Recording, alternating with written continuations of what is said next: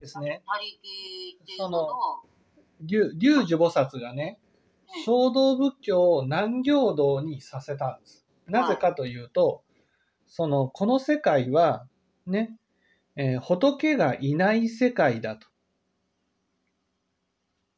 だから仏のいない世界において、悟りを開くまで求めていくことは、はい、これは難しいと。はい。だから難行なんだっていうふうに言われてるわけです。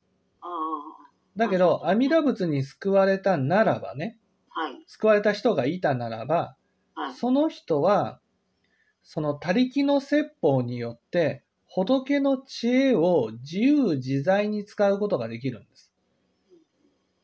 だから、この世に仏様が誕生するようなものなんですよ。うん、だから、この世を消防に、ね、今、末法の世の中だけど、消防の世にすることのできる方がはい、全知識なんです。はい、だから全知識さえいれば、この世は、その衝動仏教で進んでいけるし、はい、衝動仏教は難行道じゃないんです。ああ、はい、はい。ね。うん結局ね、その私たちはどんなにお経を読んでもね、その仏様の本当の御心ってわからないんですよ。はい、だから仏様の本当の御心のわかる人から教えてもらわなくちゃいけない。はい、その仏様の御心のわかる方が、阿弥陀仏に救われた全知識なんです。はい、だから全知識から、その、本当のニュアンスの部分ね、一番のその、これってこう書いてある、お経にはこう書いてあるけど、これはこういう意味なんだっていうことを説明してくれる人が必要なんです。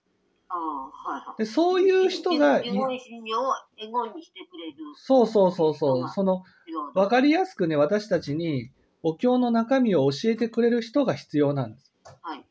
それを教えてくれる人がいないから難行なんです。あ、そうするとお釈迦様の時代は、お釈迦様そのものが、あの、なんで、あの、全知識ですから、そいるから、あの、南明道っていうものはなかったっていうことですよね。う。難行道ではなかったってことなかった。お釈迦様がいるお釈か迦様ら。亡くなって、う全ん。知識がいなくなったために、小道仏教は南明道になった。そうそうそうそそういうことう。ですね。そう。だけど、阿弥陀仏に救われた人は、はい。お釈迦様と同じように、仏教をね、この世で一から教えていくことのできる方なんです。はい。だから仏教を教えていくことのできる方が誕生したから、はい。だから難行道ではない。本当はね、親鸞上人や法然上人は、阿弥陀仏の本願を解くのではなく、はい。そのいただいた仏の知恵によってね、そのお釈迦様と同じように仏法を伝えていかなくちゃいけなかったわけです。うん仏法を伝えていけば、その時間はかかるけどね、確実に救われていくわけです。煩悩から離れさせることができる。はい。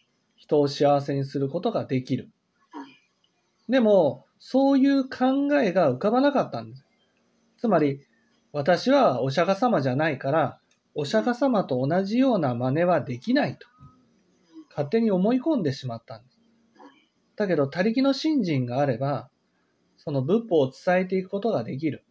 はい。その仏法を伝えるっていうのは、阿弥陀仏の本願を伝えるんじゃなくてね、はいその、お釈迦様と同じように仏法を伝えていく道を進んでいけるっていうことなんです。はい。うん。だからそこに思いが浮かばなかったのがね、はい。親鸞上人の誤りだと思うんですね。